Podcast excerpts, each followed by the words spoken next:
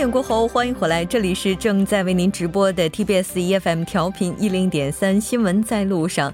先来了解一下这一时刻的实时要闻。那第一条消息，根据韩联社报道，北韩的劳动党委员长金正恩和中国国家主席习近平首次举行会谈，受到各方关注。韩国专家预测，今后有关半岛无核化问题的磋商也将会继续进行中。朝中双方的合作将进一步加强。那就中国和北韩正常会谈一事，韩国政府暂未发布正式立场。来看一下今天的第二条消息：江原道的高城发生森林火灾，经过十一个小时紧急灭火工作，目前火势得到了控制。从五点三十分开始，火势呢已经得到了基本全面的灭火，现在只剩下夜间余火的处理。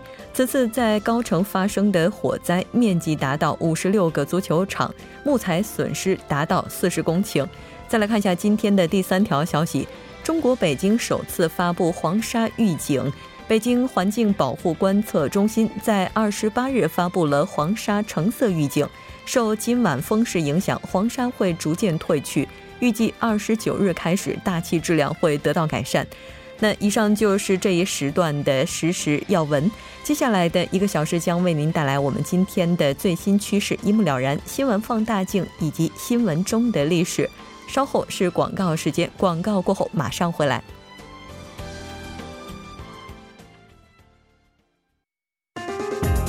以独特的视角发现最新流行动态、最新趋势，一目了然。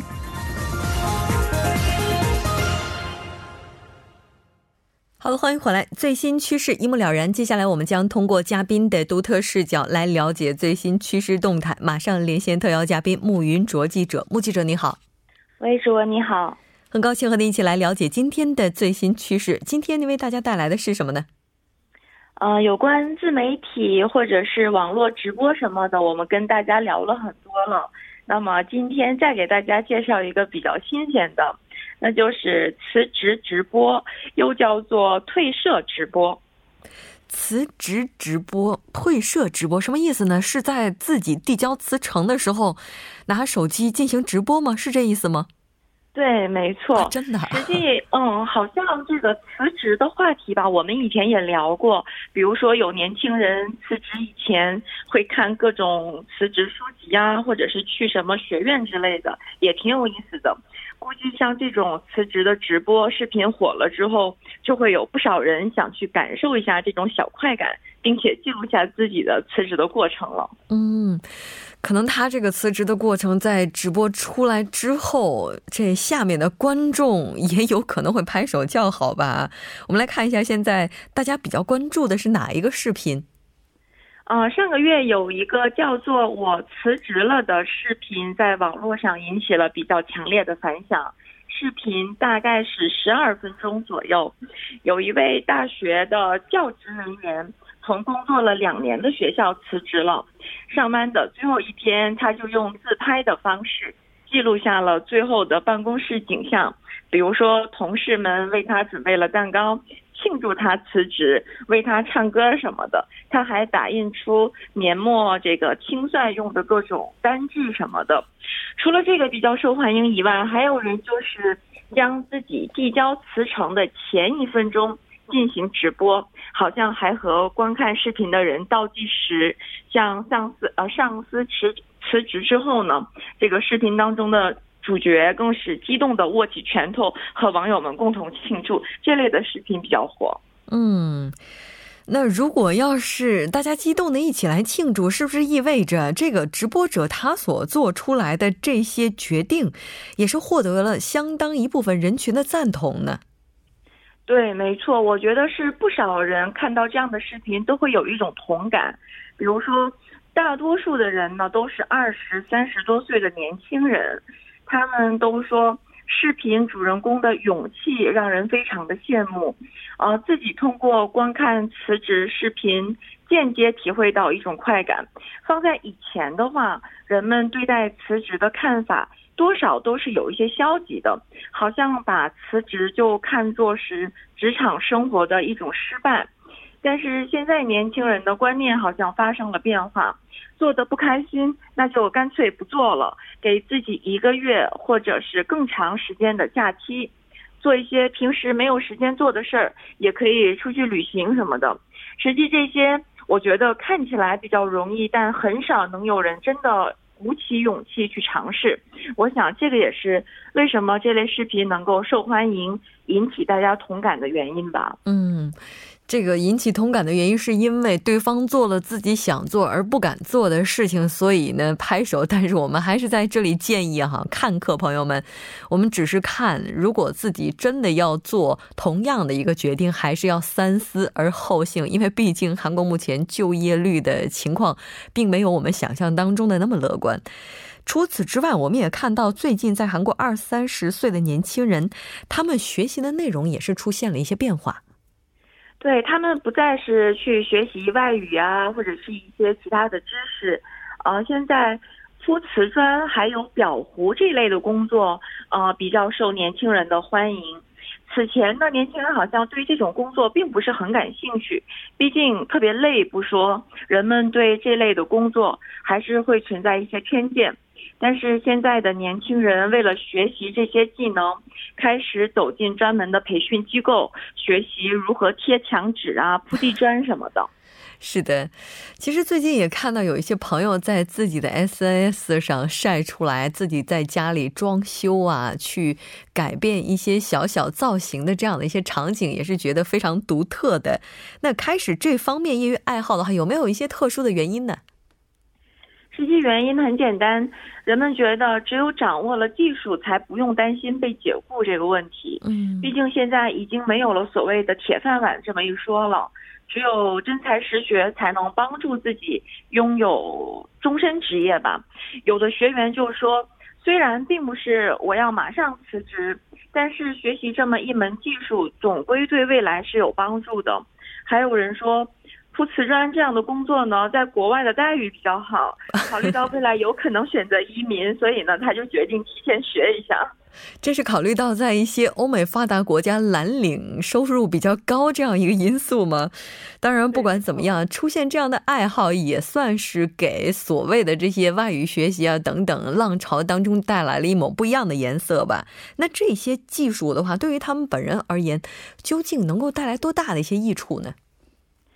但是就现在市场行情来说，熟练的类似于铺瓷砖技工的话，平均每天的收入是二十五万韩元左右，一个月算下来呢，应该就是五百多万韩元，好像比一般普通的公司上班族待遇要好一些。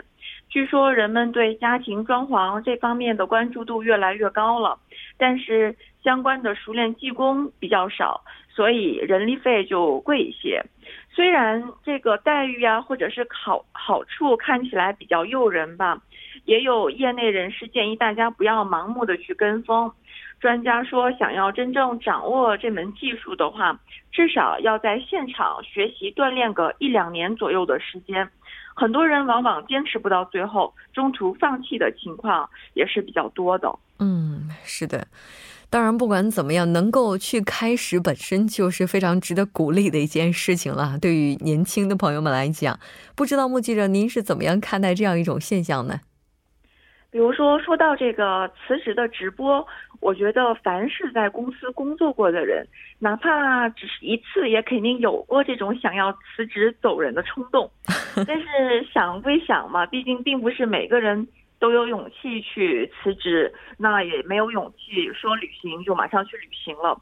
偶尔看看这类视频，找找快感，好像也还不错。但是呢，还是希望大家不要激动，不要冲动。当然，关于这个学习技术这件事儿吧，我很同意业界人士的看法。真想熟练的掌握一门技术，呃，不管是去学院还是自己学习，肯定都是远远不够的。那么，能不能克服？种种的现实问题，坚持到最后，我觉得才是关键。嗯，是的，没错。就像您提到的，也许在我们的想法当中有很多事情希望去尝试，但并不是所有的想法都值得被付诸实践。那在我们去正式做的时候，还是要三思的。那非常感谢今天目击者带来的这期连线，我们下期再见。好的，再见。稍后来关注一下这一时段的路况、交通以及天气信息。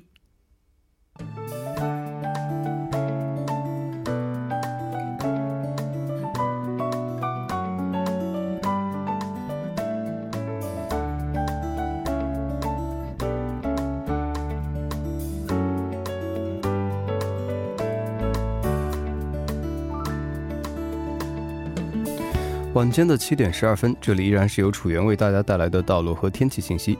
让我们继续来关注一下这一时段的路况信息。在东部干线道路圣水大桥方面，卢园桥至马德地下车道的路段，由于晚高峰的关系，发生了交通拥堵。相反方向，圣水大桥至城东桥、长安桥至陆川桥的路段，由于车流的增加，道路也是拥堵严重。接下来是在北部干线道路中沿分岔口的方向，新内进出口至下月谷高速入口路段，由于车流的汇集导致拥堵。相反方向，中沿分岔口至下月谷高速入口路段，由于受到流量大的影响，出现了车行缓慢。下一则路况来自于内部循环路圣水大桥方面，成山高速入口至红之门隧道的路段，由于车流增加，出现了拥堵。相反方向，月谷高速入口由于进入的车辆过多，导致了交通停滞。相同方向，真灵隧道至红之门隧道的路段压力也是比较集中，道路拥堵严重，还请各位车主朋友们参考以上信息，注意安全驾驶。好的，让我们来关注一下天气。明天由于受到来自于中国东北方地区的高气压影响，全国大部分地区以多云为主。虽然受到东部和西部的气压槽影响，但是鉴于空气较为干燥，水蒸气稀薄，中部地区的早间以及南部地区的午后将会有阵雨。来关注一下首尔市未来二十四小时的天气情况：今天晚间至明天凌晨阴，最低气温十度；明天白天局部多云，最高气温十八度。好的，以上就是这一时段的道路和天气信息，我们稍后再见。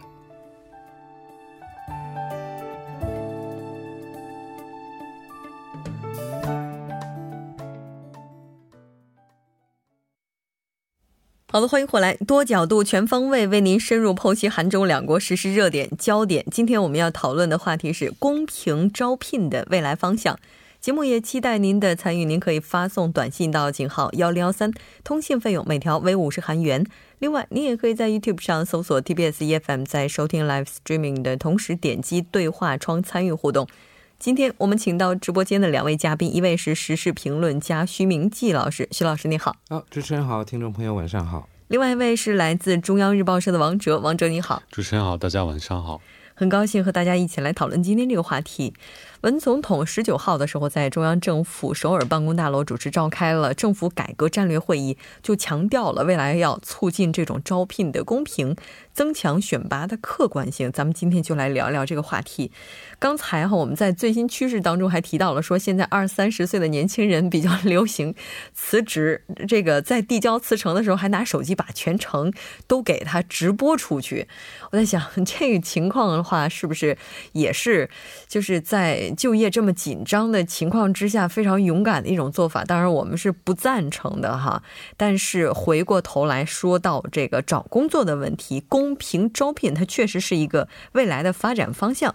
但在这一天哈，嗯，不仅仅这一天，在十五号的时候，文总统在听取公共机构舞弊招考案件之后，也说了要未来这个处罚绝对不包庇相关人员的一些舞弊行为。那我们来看一下。针对之前爆出来的江源赌场事件，这个处理最终是怎么样收尾的？对，是都说我们这个世界那么大，大家都想出去看一看，但回到现实呢，还是要找工作。嗯，特别是这次炒的这个轰轰烈烈这个江原道赌场的这个事件呢，是因为里边有很多这个招聘过程中的一些腐败行为存在，所以导致了这个很多人不应该被淘汰的人被淘汰。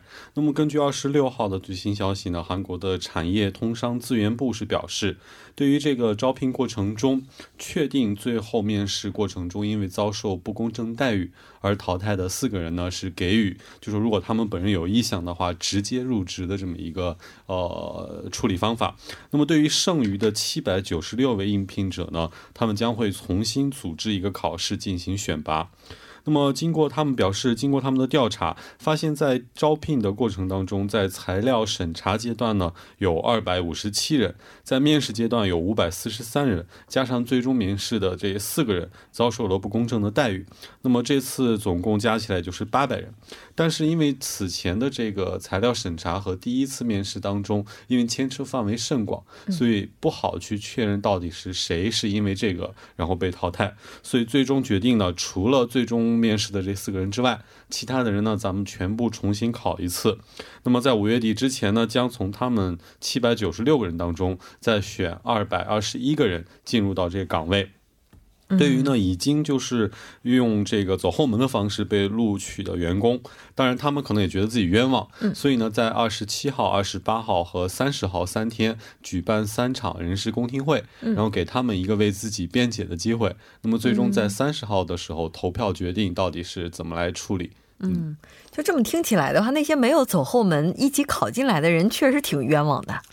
是啊，可是这个其实这个我们也可以说是一种击毙吧。嗯，呃，尤其是这公共机关呢，我们说是没有主人的一个职场，啊，所以说这个，嗯，从很久以前开始就有这种现象，是没错啊，而且呢，再加上一些这高层的一些什么政治界人士也好，他们呢就是啊，拜托你，或者是给你一些压力，所以得罚啊。这个事儿有没有罚呢？呃，其实二零一三年这个刚才说的那个就是江原道那个赌场的问题啊，这里呢。当时这个聘五百一十八个人，这里呢，这四百八十三个人就有问题，嗯，而且问题严重的呢，就是刚才啊王记者介绍的二百二十六个人。那么这二百二十六个人呢，其中大概现在看起来是有两百个人说很冤枉，自己是冤枉的。那么很多这个媒体都说所谓的这个坑苏者，就是你生下来这家庭就很富裕的哈啊啊金饭碗，或者嘴里叼着金勺子啊金勺子。那么。这边大概有两百个人左右说他们不是，他们也是黑勺子 的黑塑胶啊，所以说呢，可能要提出一些什么诉讼啊，也有这种可能性。不管怎么样呢，啊，因为这个有了这个明确的证据的话呢，那么基本上呢，这个啊月底以前呢，可能啊他们被这个退出这个岗位，啊，问题是这个除了他们以外。这个一些高层他们怎么解决？那时候滥用这个他们所谓的这个滥用政权也好，什么滥用职权也好，那么至于这些人呢？啊，其实这一次这个监察院呢，查查了整个的这个全国所有的这个啊这个所谓的公共机关，这公共机关呢，一共有一千一百九十个公共机关，这里包括这个两百七十五个是一般的公共机关。然后六百五十九个呢是地方的公共机构，然后呢还有这个两百五十六个是其他公职有关的团体，反正加起来有一百一十九个这种机关团体。那么在这里呢一查，呃九百四十六个有问题，那么这样算起来比例的话，大概百分之九十以上都是有问题的。所以呢啊除了这些当时这个应聘的人以外，嗯，那么跟他一起就是上面就是什么。就是你面试的面试官也好啊，或者是那上面的主管也好啊，对他们呢，好像现在好像也在查。那么现在目前为止呢是这样，这个目前因为这个嫌疑比较重的有一百零这个九起哇啊，这么多。哎，这么多，所以呢这一百零九起呢要彻底的进行调查。现在呢是江源赌场是这个首开机冲的，嗯，那么以后呢这啊现在已经开始了，对，嗯。差不多几十个现在团体呢，已经开始进行调查。那么目前呢，就是有很多这个高层的嘛。嗯。那么这个高层的呢，现在目前有这个一百九十七个人在接受调查。是的。那么至于还有呢，就是更严重的是有些公共机关的所谓的机关长。嗯。啊，这有八个人，这八个人呢。现在在，呃，如果再查出来确切的证据的话呢，那他就要这个鞠躬下台了。对，没错，这真的是拔出萝卜带出泥儿，是吧？你都不知道这上上下下要牵扯出来多少人。刚才就提到了说，针对高管的这些处罚，其实这之所以会出现这么多人，那归根结底还是这个制度本身存在一些缺陷吧。嗯，其实说到底呢，还是因为这有这个温床在，有这种缺陷在，那么导致了这些最终的结果。我觉得最重要的一点，其实，在招聘过程中，当然很容易说，但很难做到，就是公开和透明。嗯，那么如果说你这其中如果存在更多的黑箱作业，就很多不透明的东西的话，就容易造成给人有机可乘的这种做法。包括其实像刚刚教授讲的，这个企业里边负责人事的人，他是首当其冲，应该对这个负进行负责。但我觉得那些暗地施压。就是安插这种降落伞过去的人，我觉得这种请托的人应该也一并处罚才会更好。